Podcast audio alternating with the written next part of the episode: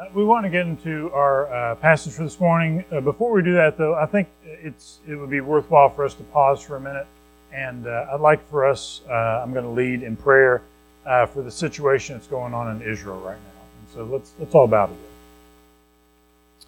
Father, we come before you this morning, and we know, Father, from your word that your people, the Jews, have a very special place in your heart. And Father, we, we pray this morning for the situation and the devastation uh, and the terror that we're seeing happen on the other side of the world. And Father, we just we ask for um, you to be with the leaders over there to be able to know the right response to make. We ask for those that are caught in the middle, uh, Father, and, and facing horrific situations. We, we ask, Father, for your strength to be with them. We pray for your deliverance in their lives. And Father, we, we continue to pray a prayer that has been prayed for 2,000 plus years, and that is we pray for the peace of Jerusalem. And Father, we know that um, we know the problems that are there. We know uh, the, the biblical prophecy around that. And Father, we we just pray knowing that um, that it is ultimately your hand and the return of your Son that is going to bring peace. And so, Father, we just uh, we pray for the peace of Jerusalem now, and uh, ask you to be, Father, within that situation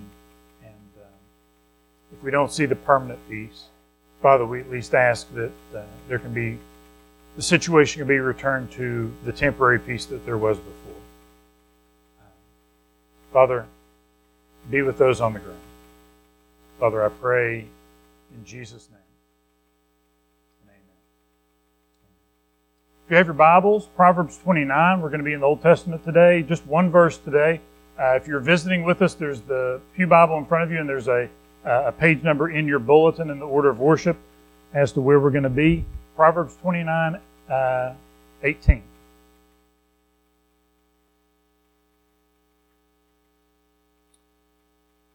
Proverbs 29 18, and, and we're just going to read the one verse. It says, For where there is no revelation, people cast off restraint. But blessed is the one who heeds wisdom's instruction. This is the word of the Lord. Um, there was a man named Andrew Jackson Higgins um, who was very instrumental uh, when it came to D Day over half a century ago. Um, if you've ever seen the movie uh, Saving Private Ryan or one of the other war movies, you know that the, the D Day invasion one of the most important pieces of equipment they had were these boats called Higgins boats that came up. They had these very high sides, and you know they came up to the beach, and then there was a, a, a, a the wall that came down, allowing the soldiers to run out into, of course, what was horrific gunfire and everything. But um, but what's not as well known is that those those ships were not really wanted by the Navy. Higgins came up with that design and believed they were going to be essential for what was going to be the eventual invasion of Europe. And to have those high sides so that the, the, the troops were protected on their way there, and then to have uh, the ability to, to unload them right onto the beach. What the Navy wanted before that was larger ships, um, and they did not see the need for that. But Higgins, even though he was not a member of the Army or anything like that, he had a vision for the type of ship that they would need in order to be able to get troops onto the beaches. And he pushed that with the Navy, and eventually they saw the wisdom of that, bought a bunch of those. Um, about 20 years after D Day, Dwight Eisenhower said this Higgins is the man who won the war for us.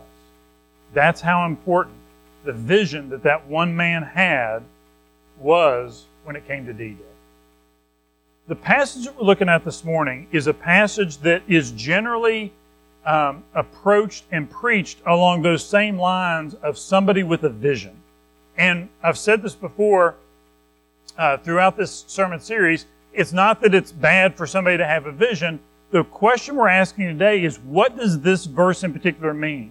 And this verse is so often used to talk about someone with a vision, and this verse has nothing to do with someone with a vision. So we want to talk about that misconception and then get into what this verse really means. If you have your sermon outline today, we're going to start there. Where there is no vision, the people perish. This is usually used to support a leader sharing a strategic vision. This is usually used to support a leader sharing a strategic vision. So if you look in um, the, the way that it's translated in NIV, says the same thing, just slightly different words. Where there is no revelation, people cast off restraint, and the blessed is the one who heeds wisdom's instructions. If you look in the version most people are more familiar with is the old King James Version. And it's in your outline there at the beginning of that. It says, Where there is no vision, the people perish. Where there is no vision, the people perish.